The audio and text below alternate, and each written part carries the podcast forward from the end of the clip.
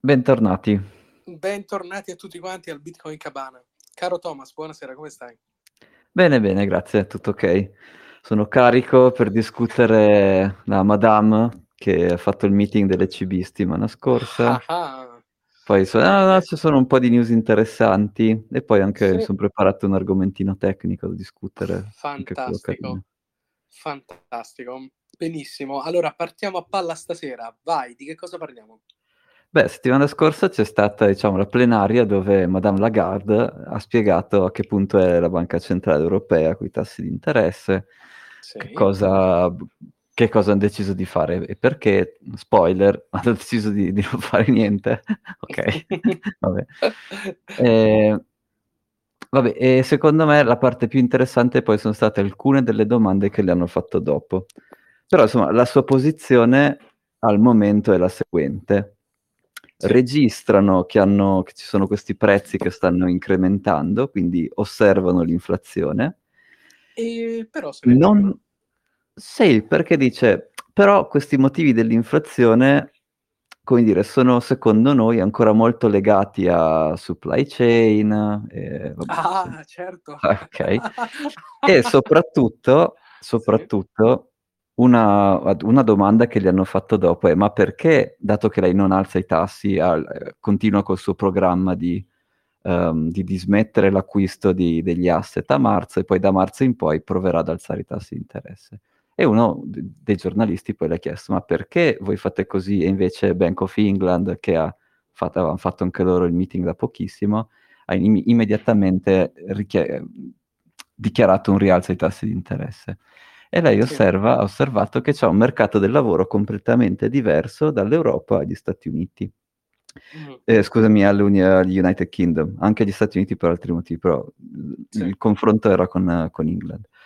E dice, in particolare in Inghilterra hanno rilevato che non solo ci sono questi aumenti di prezzi negli asset, ma c'è anche un aumento dei salari, che è uno dei vari fattori che loro osservano per determinare se c'è l'inflazione. E noi in Europa questo aumento degli salari non l'abbiamo ancora visto. E quindi stiamo aspettando di vedere un aumento dei salari per poi far partire i tassi di interesse. E il motivo per cui in Inghilterra c'è questo, diciamo, rialzo dei tassi di interesse è che per via di motivi politici hanno fatto uscire parte della manodopera che devono rimpiazzare con manodopera locale più costosa. E quello che mi sono portato via è che sostanzialmente qui siamo fottuti due volte, no? Perché i prezzi sicuramente non scendono. I prezzi non sono scesi negli scorsi 10 anni che abbiamo avuto una recessione fotonica, quindi no. Esatto. E neanche i salari saliranno. E i salari non stanno salendo, finché figurati se salirà. Forse nei paesi nordici spero che qualcuno faccia qualcosa, ma se... ho una mezza idea di come funzionerà, diciamo, nel sud Europa, quei salari lì, prima che salgano del 10% a voglia. E quindi... Vabbè, sì, l'inflazione è al 40% perché salgano qui i salari al 10%. Esatto. E quindi sì, sicuramente questa inflazione qua è più sticky del previsto, sia per loro, ma a questo punto anche per me. E niente, appunto, a marzo, al prossimo meeting della Banca Centrale Europea, discuteranno se fanno questo rate hike, quindi se alzano i tassi di interesse o no. E un'altra delle domande che le hanno fatte è: ma con che parametri è più o meno che decidete? Perché le banche centrali hanno un po' le loro formule segrete con cui decidono. E lei dice, uno dei motivi che ci differenzia anche dalle altre banche centrali è che noi non interveniamo a priori. Noi interveniamo guardando i dati statistici che, per definizione, essendo statistici, guardano sempre al passato. Quindi, la Banca Centrale Europea reagisce non alle cose, non previene. Madonna. Che potrebbe anche starci, però o lo fai sempre oppure non lo fai. Non è che per fare l'asset purchase e crei un'inflazione della... Ma no, infatti secondo me è un argomento poco valido, perché non è che la Banca Centrale Europea reagisce all'economia, non funziona così. Però corrobora la sua tesi sul tenere i tassi bassi ancora, eccetera, eccetera, eccetera. Quindi ci sta, dai. Ecco, e poi altra cosa sempre di macro generale, poi passiamo a cose anche più simpatiche, è che ci sarà questi contratti del gas, la Russia di sicuro, adesso non mi ricordo se il ricevente è Cina o India, non mi ricordo più, che il settlement sarà in euro, quindi non sarà in dollari. Sì, e chiaramente, sai, il dollaro invece adesso ha il rate hike, quindi ha dei... sembra più hawkish, non come il pound che ha già fatto il rate hike, ma sembra più hawkish. E quindi, insomma, il dollaro si sta apprezzando contro l'euro e quindi c'è questo doppio bonus ad usare l'euro per il settlement di queste transazioni di gas, che non ha le sanzioni implementate che ci sono sul dollaro, e poi ha anche questo vantaggio che in realtà il gas e il petrolio comunque tutti i contratti sono prezzati in dollari, quindi se poi il pagamento lo fai in euro è come se avessi una specie di sconto, perché adesso eri pronto con i dollari, però riesci a comprarti un po' più di euro. Certo. E quindi è questo sconticino addizionale. Certo. Non ti so dire... Però magari... si andrà pareggiando, perché se si sta apprezzando il dollaro, quindi vuol dire che... l'euro si svaluta, no? Quindi loro riescono a comprare più euro e il settlement lo fanno in euro. Sì, scusa, è vero che si svaluta, però in questo momento il dollaro è svalutato, quindi forse arrivano più o meno a parità. Mi sembra che il dollaro è 1,15, quindi apprezzandosi si abbassa il tasso, quindi più o meno arriveranno a parità. Sì, però comunque... è una bella mossa geopolitica, insomma, cambiare il settlement delle transazioni, delle risorse da dollari a euro, insomma. Sì. È un bello statement, no? Esatto, da capire chi è che sta giocando a scacchi e chi è che sta giocando a dama e chi è che non sta giocando a niente, è solo lì in mezzo, quindi è abbastanza interessante, perché chiaramente gli Stati Uniti vogliono mantenere il dollaro come valuta, tra virgolette, mondiale. Sì. Però la dollarizzazione è da anni che è in calo, no? Cioè i dollari sono sempre meno usati. E il motivo è solo uno, e sono le sanzioni che ti impediscono di fare le transazioni, che ti monitorano. Cioè quello è l'unico vero motivo per cui non viene usato il dollaro.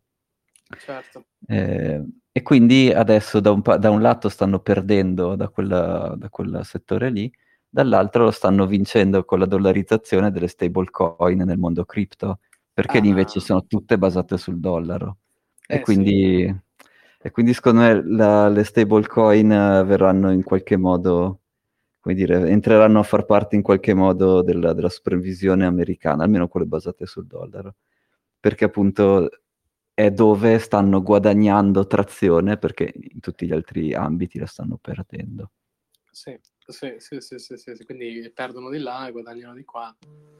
Chissà, c'è anche tanta discussione appunto sul dollar standard e la sua reale sul suo futuro, su quanto poi magari potrebbe cambiare, forse, chi lo sa.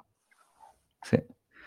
Niente, che cosa vuol dire tutto questo per Bitcoin? Beh, finché non alza i tassi di interesse, Bitcoin è miscela esplosiva no? Finché tutto i conti in banca hanno 0%, i bond, quelli europei comunque sono ancora molto bassi, addirittura negativi, niente, per Bitcoin va benissimo, perché non c'è competizione, no? Non hai uno store of value che è safe e tutto quanto e ti dà rendimento. Finché non c'è quello, per Bitcoin è il giorno che ci... Hai ragione, io personalmente penso che sarà marginale l'impatto del rialzo dei tassi su Bitcoin. Ti dico la verità, ho questa tesi, però comunque hai ragione, finché i tassi sono bassi ben venga. Sì, diciamo che finché i tassi sono bassi è no brainer, cioè non... Sì. No. Okay. Sì. Quando invece ci saranno i tassi maggiori di zero, che comunque sono sempre da confrontare con l'inflazione, no? Perché poi il real rate, cioè quello è un altro discorso. Certo. Però ma perché tu dici che sarà marginale? Cioè cos'è? Un'intuizione? Ma come mai? Perché io penso che il rialzo dei tassi di interesse sui bond creerà uno shift da stock a bond, sì, con un potenziale collasso o comunque decrescita degli stock, che comunque sono non drogati di più. Sì. Una cosa invereconda. Ma io credo che questo comunque non andrà a impattare un'allocazione globale una volta che diventa un asset class investibile, cioè nel senso, una volta che i portafogli di investimento potranno per legge mettere una quota su Bitcoin, questa qui non sarà deteriorata dal fatto che vanno in bond alcuni soldi che escono dagli stock. Quindi io la vedo io la vedo come un impatto marginale, ecco perché dicevo così, sul prezzo di Bitcoin.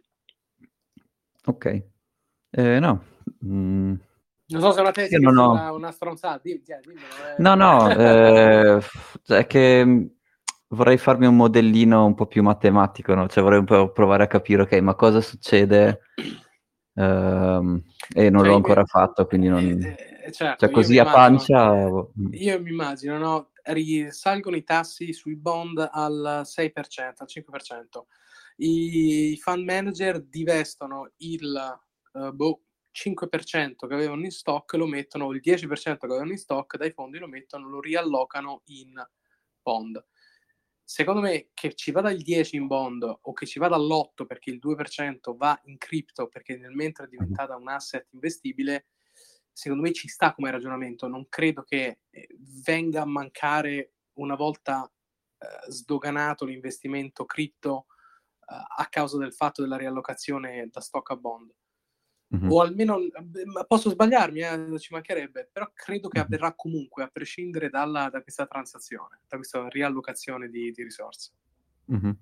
Ecco, invece un altro, quello a cui io invece stavo pensando, sì, che perché questa riallocazione non sarà così, diciamo, massiva, è che esisteranno, adesso ne esistono pochi, che sono solo i bond, i Bitcoin bond di El Salvador, ma esisterà tutta una certa categoria di bond, certo, in cui tu puoi investire con Bitcoin e quindi il demand di Bitcoin non è vero che scenderà così tanto. Poi tu dici, i bond di El Salvador sono una gocciolina nell'oceano, sono niente, è vero, e invece prima che questa gocciolina nell'oceano diventi abbastanza grande ci vorranno magari anni, mentre i tassi di interesse iniziano ad alzarli subito. Certo. Sì, però sentendo sia la Fed che le CB, questi hanno dei tempi, no, la Fed un po' di meno, però le CB, cioè Lagarde è stata chiarissima, questa cosa di alzare i tassi succederà con calma, in maniera graduale, e quindi secondo me, come dire, non è un...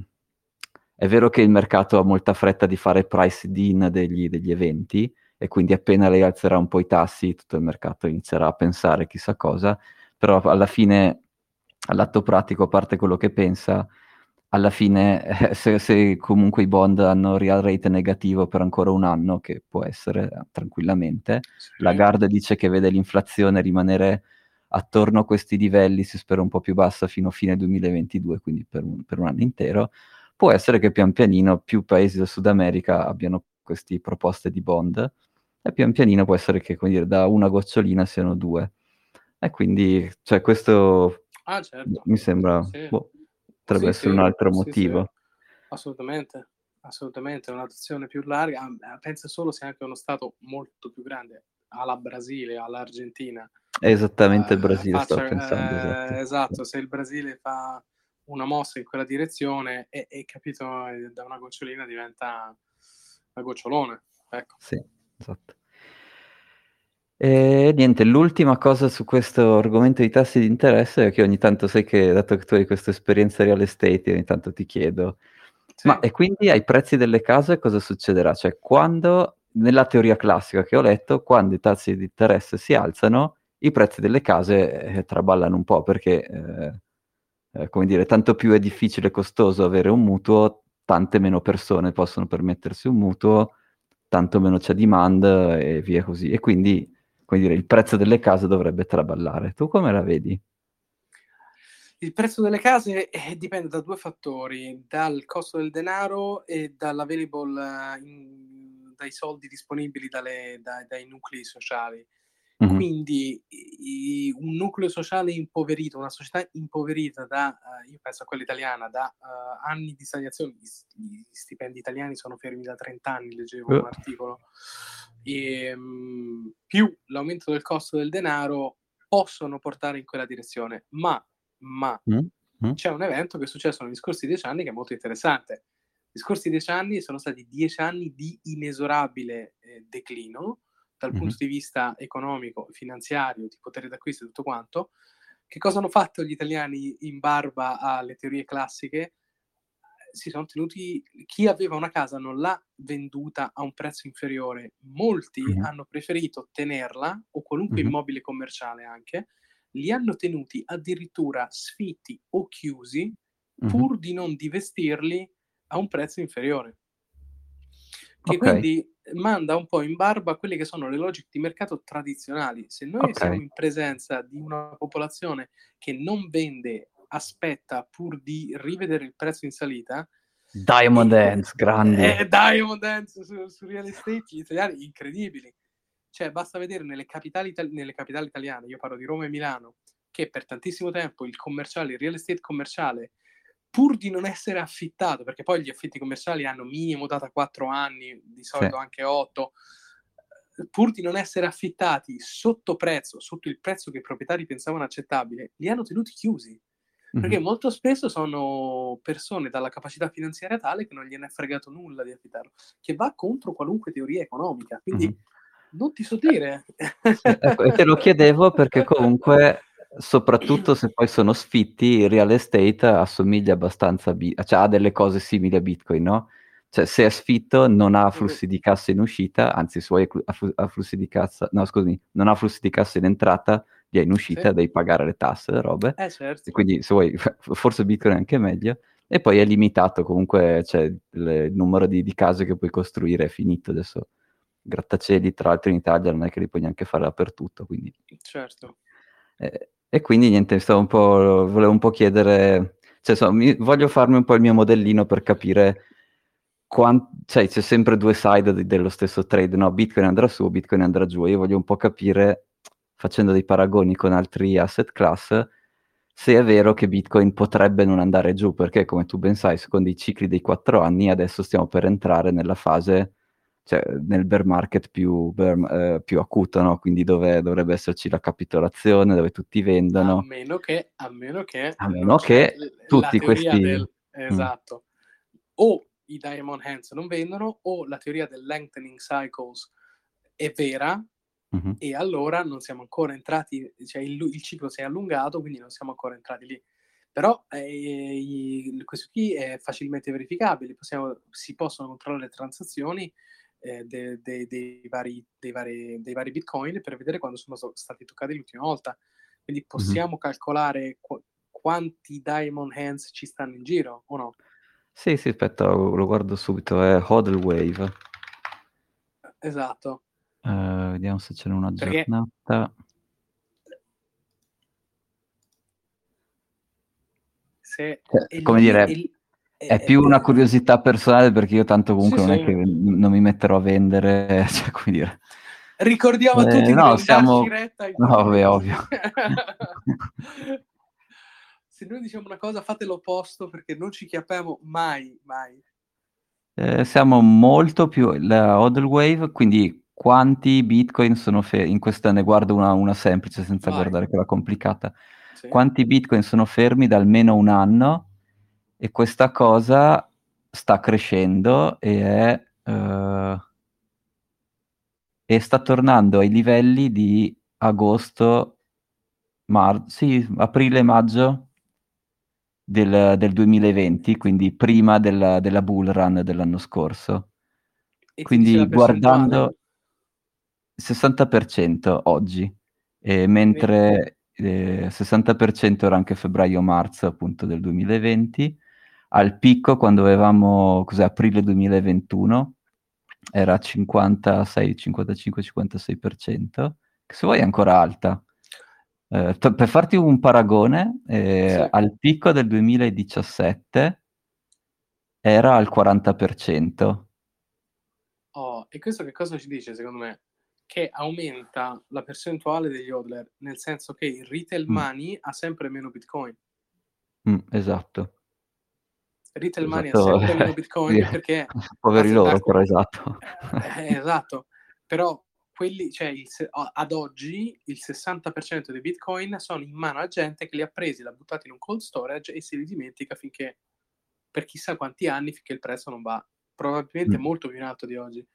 Mentre il 40% sono attivamente tradati sulle varie piattaforme, quindi sappiamo il 40%, quindi 8 milioni di bitcoin sono in giro, passando di mano in mano, e probabilmente è veritiero che il mercato si aspetta un incremento del prezzo. Se vuoi, è come un future. Se aumenta la gente, le istituzioni probabilmente che hanno cominciato a mettere alla MicroStrategy, no? Che li hanno cominciati a mettere in un cold wallet, in un cold storage. E se questo numero è in ascesa vuol dire che il mercato è bullish, secondo me. Ah sì, ma sta salendo tantissimo da novembre dell'anno scorso, quindi si vede proprio quando, cioè si vede proprio il prezzo che scende e questi e la quantità di bitcoin ferma che sale proprio. Ma ti credo perché sono tutte le istituzioni che stanno facendo un forerunning sulla legislazione. Quando viene sdoganata la legislazione e diventa un asset class vera e propria, le istituzioni hanno, parlo di banche, fondi di investimento, aziende, l'ultima è KPMG stasera che ha comprato Bitcoin e Ethereum, si sono messe con le mani nei capelli ad accumulare il più possibile. Vabbè, come dire, guadagneranno su Bitcoin e perderanno su Ethereum, quindi vanno via pari, però vabbè, l'idea è buona. Faccio l'avvocato del diavolo? Non è successo, guarda, ti dico una cosa, ti fa arrabbiare. E apriamo la rubrica pesci in faccia. Ce n'ho un merluzzo, proprio di quelli, un tonno pinne gialle, ce l'ho pronto, vai. A meno che il tuo amico Raul Pal non ha ragione e Ethereum si apprezzerà più percentualmente di quanto si apprezzerà Bitcoin. Beh, ok, allora tanto per mettere le cose in prospettiva, settimana scorsa hanno rubato 80.000 Ethereum da uno dei vari smart contract, adesso non so. Cioè, come dire, allora, cioè, Ethereum è una specie di colabrodo in cui se tu sei bravo a leggere bene i contratti li buchi tutti, cioè non c'è... I contratti che non sono bucati semplicemente o non gestiscono soldi, okay. Sì, non gestiscono soldi, quindi non sono interessanti, oppure non lo... o semplicemente stanno solo aspettando il loro destino, cioè c'è qualcuno che li sta già indagando, perché appena tu muovi un po' di soldi hai tutti gli hacker più bravi del mondo che iniziano a guardare il tuo smart contract e tu avrai comprato l'audit. C'era anche una startup che era andata a Y Combinator, che è questo acceleratore famosissimo di startup in America, che vende gli audit degli smart contract. Ce ne fosse uno che non hanno bucato. L'audit li puoi anche fare, però, come dire, l'audit non sei un hacker russo affamato che vuole spaccare tutto. L'audit che fanno loro sono molto bravi, sono di Stanford, quello che vuoi, bravi come quanto vuoi, però non si mettono lì a guardare se è scritto quella variabile proprio in quel modo lì o dove, in che cella di memoria va a finire. Certo. Perché e quindi insomma io su Ethereum non ho dubbi, cioè, o sei molto bravo a spaccare contratti, allora sì, allora vabbè, Ethereum è il tuo pane, o se no non ha proprio senso, perché non ha... Anche JP Morgan o Chase, ma non mi ricordo, una grossa banca ha fatto un report... Ah no, scusi, Fidelity... Ah sì, l'ho sentito qualcosa, questi giorni è uscito il report, no? Ha fatto un report in cui dice Ethereum non è paragonabile a Bitcoin, e Bitcoin sta nella sua... asset class da solo, perché le regole di emissione di Ethereum sono modificabili dall'uomo esattamente come quelle di una banca centrale, cioè non hai nessuna garanzia che l'inflazione su Ethereum sia negativa o positiva, non hai neanche nessuna garanzia che la storia che vedi sulla blockchain di Ethereum è quella veramente approvata, perché hanno forcato e annullato anche la storia reale, quindi non hai nessun tipo di garanzia, è uno strumento per fare business, quindi per fare applicazioni di business. E certo, come saprai tu bene da Roboio, l'applicazione di business deve essere più veloce, più economica, quindi ti stai andando a fare una competizione di gente che cerca di fare quello che fai tu in maniera più veloce e più economica. Infatti c'hai Solana fa schifo, quindi deve avere qualcos'altro, Algorand, non so, mi viene il latte alle ginocchia a dirle tutte, però hai tanti competitor perché strategicamente ti sei posizionato a fare una cosa che deve essere fatta in maniera economica ed efficiente, e non è gestire i patrimoni mondiali, è far girare un po' di codice, far vedere un po' di figurine con i token alla gente, cioè, riassumendo, no? Certo. Ecco. Certo. E finalmente qualcuno se ne accorge, perché che lo dica Fidelity ha una valenza molto diversa da che lo dica un'altra persona, ecco. Esatto. Tanto per far capire anche ai nostri ascoltatori, Fidelity ha 4,2 trillion di dollari under management, quindi non sono esattamente gli scappati di casa. Ha la T o la B davanti, Ilion? 4.2 trillion. Ragazzi, 4,2 trilioni, quindi 1000 miliardi, quindi non stiamo parlando degli ultimi scemi sulla piazza. Esatto. Quindi ecco, ben venga. Ma secondo te in tutto questo Vitalik come ha reagito alla notizia? Ma Vitalik, che cazzo di sta lì, fa scrivere fa i suoi piani del rollout di Ethereum 2, più o meno, non so, nel 2174 andranno live, più o meno. Mangia il suo sedano. Si mangia le sue cose, ma quello può mangiare quello che vuole. L'hai visto, no? Che faceva un'intervista una volta, c'era un'intervista e lui era lì che si mangiava la latte perché vegetariano o vegano. Ma quello va bene, non è... va benissimo, però mi faceva ridere durante l'intervista, capito?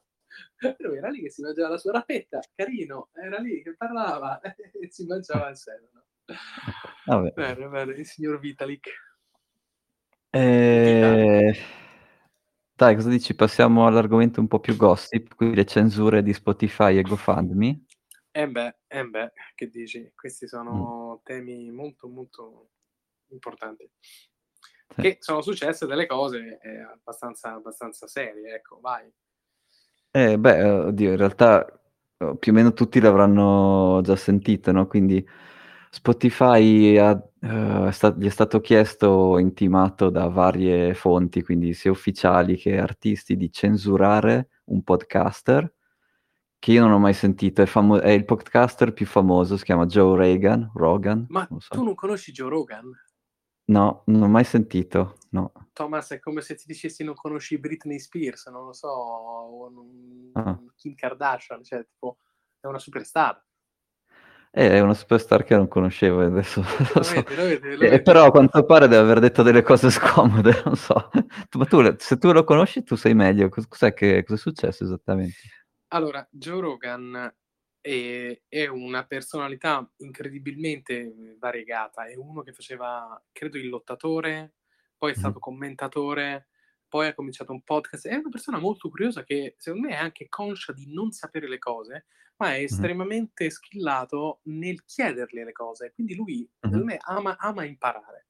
In questo contesto, dove lui chiede veramente di tutto a tutti, nel contesto della pandemia ha anche intervistato dei medici che avevano delle idee discordanti da quelle che sono le idee della maggior parte della popolazione. E questo ha creato quest'onda di, diciamo, di, come si dice, qual è la parola, di contro di lui, questa cosa, che dicendo che lui diffondeva misinformation, quindi della disinformazione e siccome è uno seguito da centinaia di milioni di persone, ha un impatto sulla gente.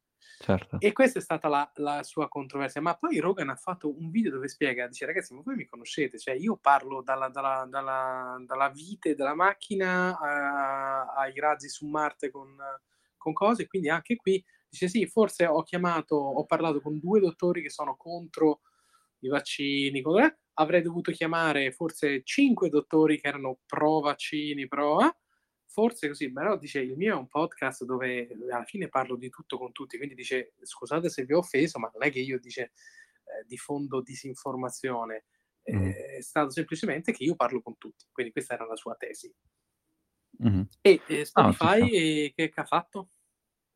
Non lo so, penso che ne abbiano tirato giù alcuni episodi ma non tutti, anche perché chiaramente Spotify guadagna dagli ascolti, quindi se tu mi dici che questo c'ha milioni di ascoltatori, sì, non è che Spotify ci abbia sta gran voglia di toglierlo, però più di qualche centinaio forse, ci avrà 100-200 milioni di ascoltatori, wow, è proprio una mega personalità. Anzi, allora Spotify rischia addirittura che lui non si faccia la sua piattaforma di podcasting, quindi non lo so, io ho letto su Twitter che gli hanno censurato alcuni episodi e vediamo come va a finire. Diciamo che se fossi Spotify, non so, se tu fossi... non so, il Chief Marketing Director di Spotify, cosa faresti adesso? La patata bollente. La patata bollente è che il governo, le istituzioni e tutti quelli che stanno combattendo la pandemia ti dicono, cazzo, hai una persona che parla con 200 milioni di persone che ha intervistato uno che dice che è tutta una stronzata. Quindi si sono arrabbiati. E se io fossi Chief Marketing Officer... darei retta al mio buonsenso, che poi non so quale sia il suo, quindi forse sai, faccio un po' il democristiano, avrei chiesto a Joe Rogan di intervistare magari altre 10 persone che hanno tesi contro quelle di questi medici che erano contro la pandemia, per controbilanciare le opinioni, e in linea generica non lo tirerei giù dalla piattaforma, perché io non ho ascoltato gli episodi, quindi ti dico la verità, parlo di riflesso, però anche avessi intervistato delle persone, diciamo, Novax, contro, che pensano che sia tutta una fandonia, e lui alla fine ma veramente parla con tutti, lui parla di tutto con tutti, quindi ora avrei controbilanciato forse con persone che hanno un'opinione diversa, opposta, piuttosto che farlo chiudere. Ecco, farlo chiudere, alla fine è una persona che ha creato tanti ottimi contenuti nel suo modus operandi. Però giustamente il governo americano incazzato dice, oh, ma questi che dicono, fanno così, e non è che certo, se ti chiamano poi le istituzioni, una certa c'è anche una force majeure, no? Sì. Quindi, che ti dico? Anch'io non saprei bene cosa fare. La cosa che mi terrorizzerebbe è che lui dice, vabbè, sai cosa c'è? Adesso faccio la mia piattaforma di podcast e ok. E lì ho, come dire, lì rischio di avere un problema veramente, veramente grosso. E lì Spotify è fottuta. Sì, esatto. E quindi cercherei di evitare quello in tutti i modi. Ecco. Esatto. Perché uno che ha 200 milioni, 100, 200, non mi ricordo quanti, milioni di follower che seguono il podcast... se la fa è come una piattaforma da solo, capisci? Infatti, esatto. E tra l'altro una delle cose che avevo letto che mi interessava, diciamo, di più, perché più riguarda un po' la parte Bitcoin e Lightning, è che questo è un tipico esempio di come sostanzialmente, se tu per pagare Joe Rogan che fa le interviste, ascolti la pubblicità di Spotify, e Spotify fa i contratti con le varie società e vende i suoi slot pubblicitari, e questo, diciamo, è il loro business model. Sì. Però c'è un'alternativa che è potenzialmente molto più ragionevole, è che tu fai questi micropagamenti, questo streaming con Lightning Network, quindi che so, dai un Satoshi ad episodio. Come fai tu? Comunque... Ti ringrazio. E avevo letto questa discussione in cui appunto vogliono organizzare questa specie di network di podcast, dove tu puoi, ognuno che fa il podcast come noi si deve pagare il suo hosting, quello è per forza, però invece che monetizzarlo attraverso Spotify, che comunque, come dire, o hai 100 milioni di utenti o non monetizzi niente, puoi fare questa specie di streaming, mentre ti faccio lo streaming di audio, in senso opposto va lo streaming di Satoshi, di questi micropagamenti. E quella mi sembrava un'idea carina. Prima o poi la proviamo, così ci possiamo autopagare. Esatto. Possiamo autoscambiare un po' di Satoshi. Esatto. Ci finanziamo un pochino, ci scambiamo i nostri Satoshi quotidiani. Ma ecco. Senti, tu hai Spotify? Sì, ma lo uso poco. Solo per vedere quanti follower ha Joe Rogan, per darci un'idea della magnitudine della sua presenza. No, non ce l'ho sul telefono, però vabbè, adesso guardo un attimo. Audience. Perché comunque... Vabbè, è il podcast più ascoltato al mondo, quindi già quello. Se non ti so dire il numero. Ah... 1700 episodi, bla bla bla. C'è il suo video più visto, che è l'intervista con Elon Musk su YouTube, ha 51 milioni di visualizzazioni. 51 milioni, 30 milioni, 30 milioni, 25 milioni, 25, 21, 18, cioè è uno che ti fa, capito? 50 milioni di visualizzazioni su YouTube, quindi figuriamoci il podcast. Sì. E comunque stanno provando a censurare anche lui. E questa cosa della censura mi porta al prossimo argomento. Vai. Che è GoFundMe e la campagna di... Raccontami un po', questa non l'ho seguita. Che è successo? Vabbè, i camionisti in Canada e i trattoristi, insomma, li abbiamo visti, no?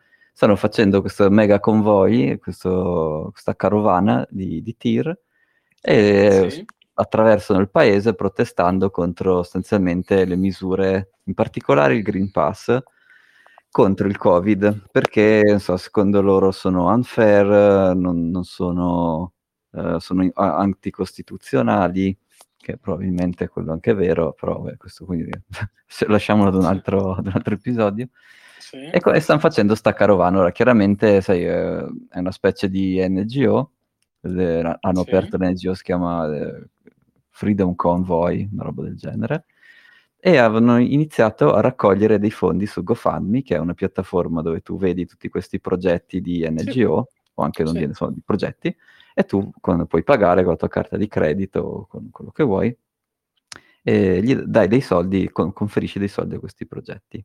Il governo canadese ha chiesto a GoFundMe, che tra l'altro non penso sia neanche canadese, penso sia americana come società, di bloccare, di congelare i fondi verso questa NGO, perché va chiaramente a una protesta pacifica, cioè loro non è che non stanno spaccando niente, vanno in strada con i loro camion, si sono fermati davanti, hanno bloccato un'arteria principale e chiaramente il problema dei camion che si bloccano è che per spostare un camion ti serve un altro camion, quindi se tutti i camionisti sono lì, alcuni non li sposti. E quindi c'era questa specie di stallo in cui il governo canadese voleva che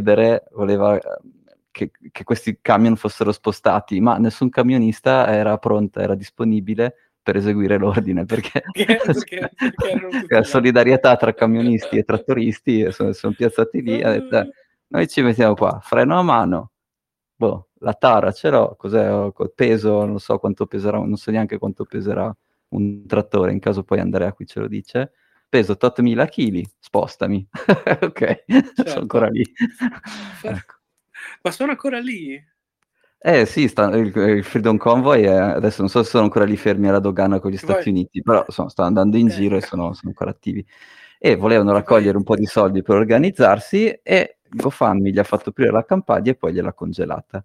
E questo è una delle pubblicità più grandi che tu puoi fare a Bitcoin. E infatti, appena è uscita questa news, è uscito, c'è un sito, un GoFundMe molto meno famoso, si chiama TallyCoin, che fa la stessa cosa di GoFundMe però con Bitcoin, quindi ti prepara la pagina dove descrivi il tuo progetto, ti chiede il tuo indirizzo dove arriveranno i Bitcoin, e ti chiede una minima percentuale, penso, per gestire tutto, però, no?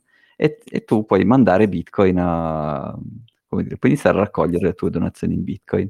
e sì. Questa cosa è iniziata 2 giorni fa e hanno già raccolto 4 bitcoin, mi pare, che è comunque di più di quello che avevano raccolto su GoFundMe. E questi bitcoin qui sono inconfiscabili, non congelabili, e non c'è assolutamente modo per nessun governo di bloccare il finanziamento di quell'attività lì. E questa è una grandissima pubblicità per Bitcoin, no? Perché uno dei punti delle value proposition di Bitcoin è proprio non censurabile, non confiscabile. E questo è, proprio, cioè, e questo è un esempio proprio classico. Ecco. Certo. Caspita. E c'era tutta la storia che Trudeau se n'era andato via, non era più... Ah, non so, io ho visto solo i meme. Ho visto solo i meme di Trudeau e dei camionisti, sono morto da ridere.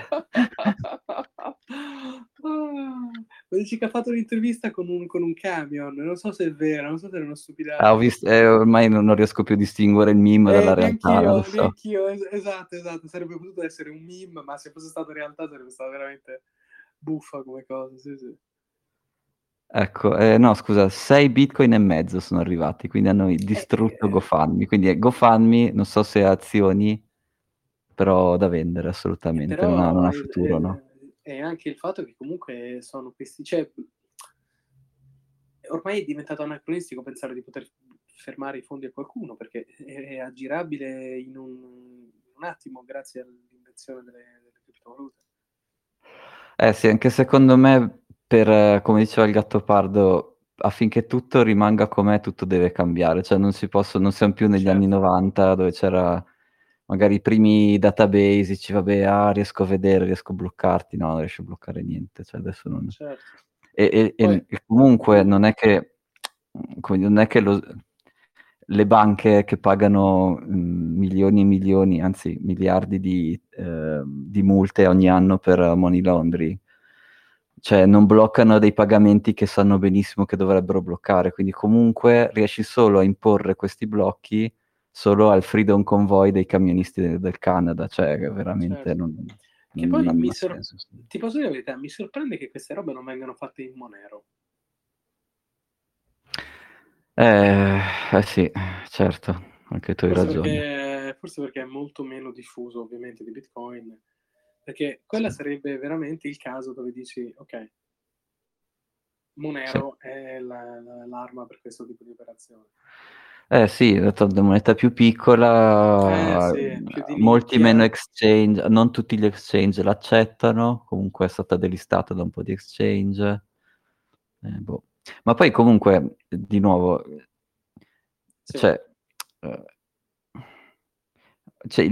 il vero fallimento è stato cercare di censurare, sia nel caso di Joe Rogan che in questo caso qui, cercare di censurare delle attività che sono, una è un discorso, un podcast è un discorso, no? Cioè non è un'azione violenta contro niente e nessuno. No, certo. Scusa, sento un messaggio. No, è anche... okay. Ripeto, io penso che né tu né io li abbiamo ascoltati, quindi non sappiamo il livello della comunicazione che è stato tirato fuori, però comunque siamo in democrazia, comunque hai sempre qualcosa, cioè nonostante qualunque cosa, cioè la dimostrazione è questa pandemia, qualunque cosa può succedere, c'è sempre qualcuno che non la pensa come te, quindi se il principio cardine è che tutti possono esprimersi a prescindere dalle proprie opinioni, non ci scandalizziamo, alla fine sì, Joe Rogan è molto famoso, però non è il legislatore, non è un capo di stato, è un tizio che fa un podcast molto famoso, ha intervistato qualcuno che la pensa in una maniera diversa da quella della maggior parte delle persone. Quindi non è la fine del mondo, non è che mo la gente non si vaccina perché Joe Rogan ha intervistato un medico Novax, no? Per dire, credo io. Ad esempio, e poi anche questi camionisti non è che sono andati in giro, cioè con un camion se vuoi fare danni li fai, non è che, come dire, se tu guidi nella tua carovana va bene, ti parcheggi in mezzo alla strada, stai creando, come dire, un fastidio sociale, un danno economico, ma non stai spaccando le proprietà degli altri, no? Quindi comunque, cioè, adesso non so che leggi abbiano per garantire i cortei e le cose, però è un corteo, come dire, nella democrazia tu non dovresti andare a bloccare queste cose qui. E poi provare a farlo bloccando i pagamenti, quello è proprio, sei proprio o sei alla frutta o non hai proprio capito come funziona, perché infatti che cosa è successo dopo che hanno provato a bloccare quei pagamenti lì? Che hanno preso molto di più da un altro canale, hanno fatto una news ancora più grande e hai fatto peggio di prima, riassumendo. Sì, mi sembra tipo uno vuole chiudere un giornale di carta e vabbè, tu pubblichi online, nel senso viviamo in un'era dove è aggirabile. Ah, stai toccando un argomento che non c'entra niente, però mi sto andando a studiare un po' di gruppi editoriali, perché ho questa specie di sensazione che sono molto sottovalutati, quindi sono stati massacrati col fatto che i contenuti vengono distribuiti digitalmente, che è un'industria che sta per fallire, quindi sono molto massacrati, però comunque loro hanno tutto il processo per creare contenuti, loro ce l'hanno. Si tratta semplicemente di chiudere i centri di costo che fanno i giornali cartacei, inutili, li chiudi, li vendi, fai quello che vuoi, e invece concentrarti solo su fare news online. E quindi secondo me non c'entra niente, però adesso a inizio anno guardo un po' che chip mettere sul mercato, ne ho un po' di idee e questa è un'idea che sto guardando, quindi gruppi editoriali che dici ma che cazzo, quindi... perché no, un'ottima considerazione, così, questo ovviamente consigli di investimento non prendeteli da noi, però questa è una curiosità che mi hai fatto venire in mente, ecco. No certo, perché comunque a me fa sempre pensare una cosa, no? Se questi riescono a campare facendoti un abbonamento online che costa €1 al mese, perché più o meno costa così, non so, €1, €3 al mese, delle cose ridicole, e vai a comprare una copia cartacea che costa €1,70, tu ti rendi conto, cioè, che non ha senso di esistere la copia cartacea. Sì, gli costa un sacco per niente, prima la dismettono meglio è. Esatto, ora io penso che c'è una generazione forse che ancora lo prende, forse la generazione più anziana. Però se tu campi società, Corriere della Sera, Repubblica, il giornale, quello che sia, con €1 al mese da me, e se io facessi la stessa cosa cartaceamente, sarebbe €1,70 al giorno, è una differenza di prezzo abissale, che in nessun modo giustifica l'avanzamento, la continuazione della pratica cartacea. Anche perché inquina, non serve a niente, costa tantissimo produrla, è obsoleta, è effimera perché dura un giorno, l'unica cosa buona è che c'è il cammino a casa, se ce l'hai, ma non serve assolutamente a niente, quindi vabbè, questa era una parentesi, scusa, siamo partiti per la tangente, ci sta anche. Poi ne ho altre di idee, magari facciamo 5 minuti dell'allocatore, facciamo un'altra delle rubriche del nostro podcast, un'altra rubrica, esatto, i 5 minuti dell'allocatore.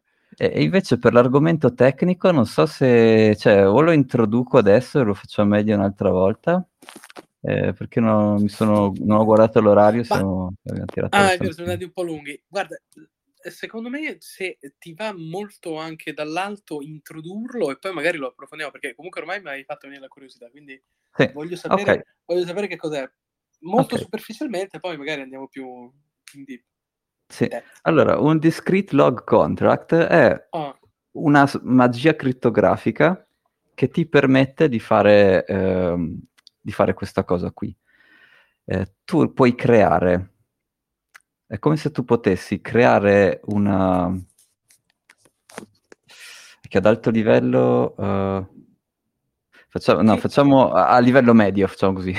Ti permette di creare una chiave pubblica, tanto più o meno i nostri ascoltatori sanno cos'è una chiave pubblica, no?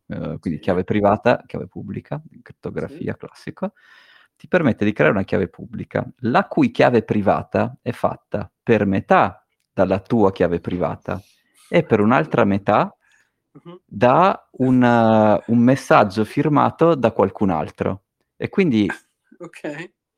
E quindi sostanzialmente tu puoi, e questa cosa si usa ad esempio con gli oracoli, quindi diciamo che io e te vogliamo fare una scommessa, che ne so, il prezzo di Bitcoin non scenderà mai sotto i 35.000, non lo so quello che è. Decidiamo che Kraken è il nostro oracolo, e quindi il prezzo di Kraken sarà appunto il prezzo che noi utilizziamo.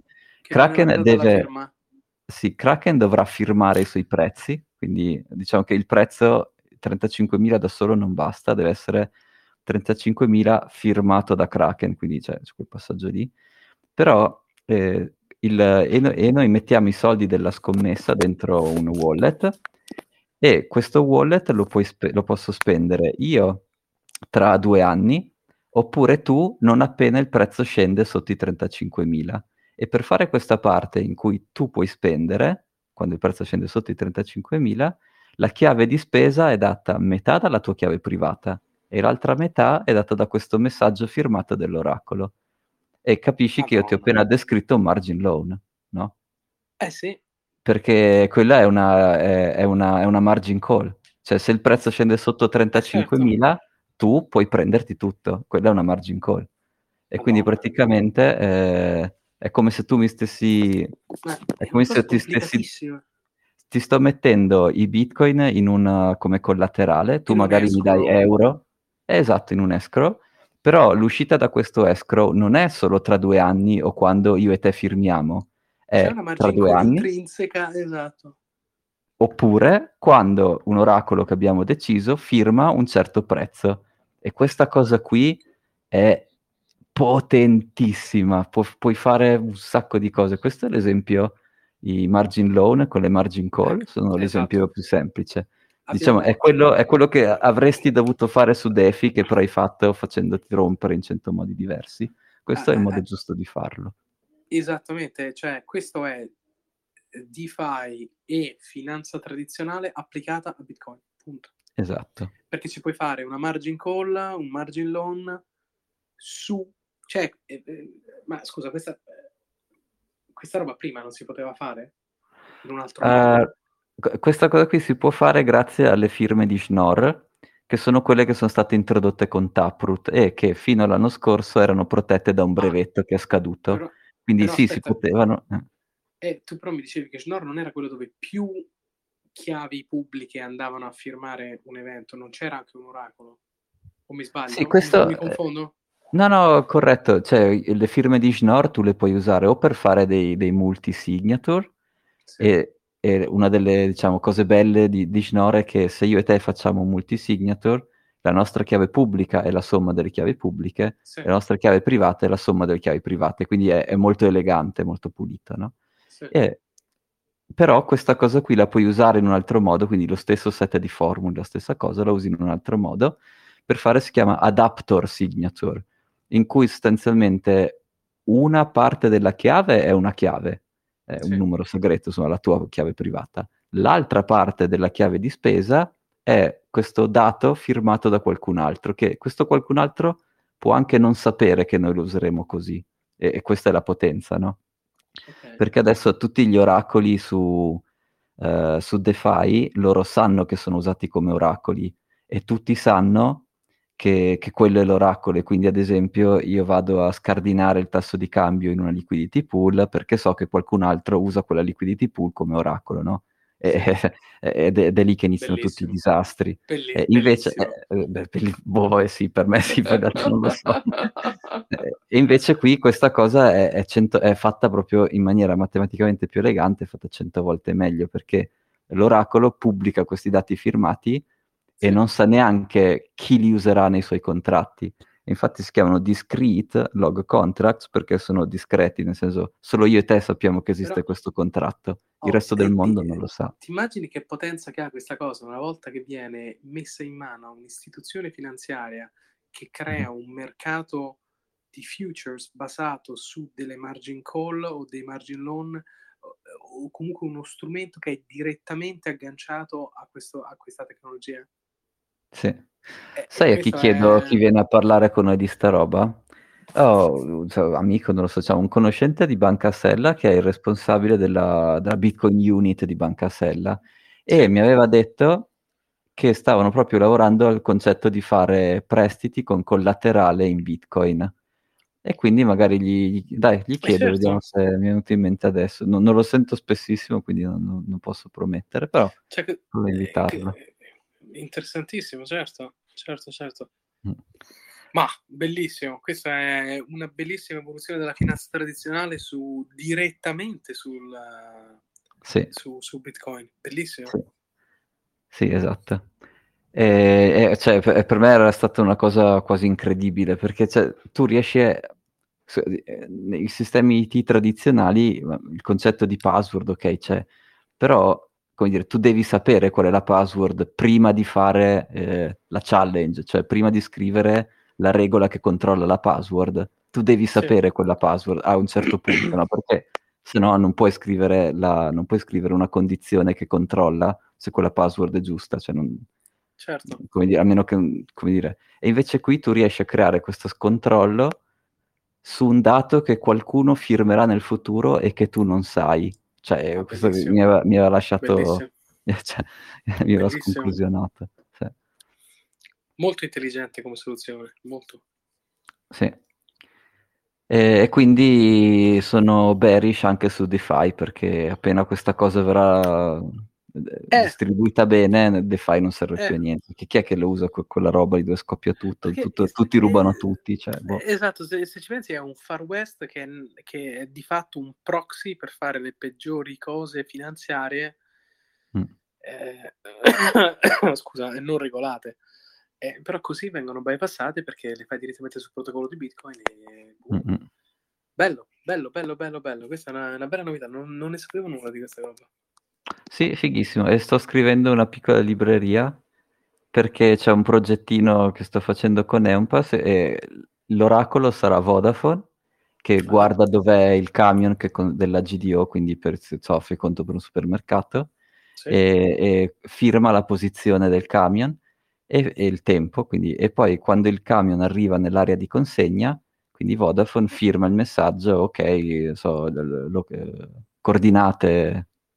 longitudine, latitudine, timestamp il tempo, ti firma questo, e quella è la chiave con cui il guidatore si prende il pagamento, il guidatore, insomma la società che farà l'approvvigionamento del supermercato si prende il pagamento. Se non arriva in tempo, il pagamento non scatta, comunque ritorna al supermercato che poi pagherà. Concetto della margin call, se quella cosa non si verifica succedono altre cose, certo, che poi è alla base della contrattualistica. Sì, esatto, e questa cosa qui si fa in Bitcoin puro, quindi senza aver bisogno di della situazione, le solidity, gli smart contract, quelle pazzie lì. Il settlement lo puoi fare in Bitcoin, che vabbè adesso pochi lo useranno, quindi adesso è solo un proof of concept. Però appunto vediamo cosa dice Banca Sella, magari invece ci penserei a fare quindi restiti dei bitcoin, giustamente, certo. Agli altri dagli euro, che tanto di euro ce ne sono un'infinità, per cui certo, super interessante. Ecco, bene, non so se ci sono altre domande, curiosità, qualcosa ci siamo lasciati per strada. Allora io no, gli argomenti che volevo chiederti li ho chiesti tutti, idem. Ok, non so se Andrea vuole farci una domanda, un saluto, o ci spiega quanto pesa un trattore, che io non lo so. Andrea, quanto pesa un trattore? Dicelo. l'abbiamo colto di sorpresa, dai, non lo mettiamo. Eccolo. Devi Andrea sbloccare il microfono, cioè il secondo passaggio. Eccolo. Ciao Andrea. Ciao. Più che di quanto pesa un trattore, mi parlavi di camion. Tira, diciamo anche, che il numero lì cambia un po', metti che il trattore sia sulle 3 tonnellate, un 4 assi a pieno carico supera le 40, quindi più di un camion per spostare un camion, lì ti serve qualcosa di ben più grosso, perché un camion frenato resta lì, infatti è rimasto. infatti sono rimasto lì. Diciamo che le speranze erano abbastanza vaghe ed eventuali. Sì. Certo. 40 tonnellate nell'orbita. Sì, infatti. Benissimo, abbiamo imparato finalmente qualcosa di questo convoglio enorme, cioè che non può essere spostato. No, se non vogliono spostarsi non li sposti. Esatto. E quindi infatti c'erano tutti i meme, sì. Cioè quello o con le buone o no o niente, cioè tutti i meme di Trudeau mamma, ma il camionista non si sposta. Vabbè, quel poverino, non lo so, diciamo che non penso verrà riletto. C'era quell'altro del camion che lo insegue, lui corre, che gli hanno messo la faccia sua su. Allora, ha generato questa situazione dei meme meravigliosi. Anzi, invito tutti a pubblicarli qui sulla nostra pagina di Telegram. No, che poi arriva il governo canadese e ci banna. Un conto è quando facciamo arrabbiare i paesini, quando li amiamo, però se facciamo arrabbiare i canadesi, quelli sono grandi, quindi lasciamo perdere. Va bene.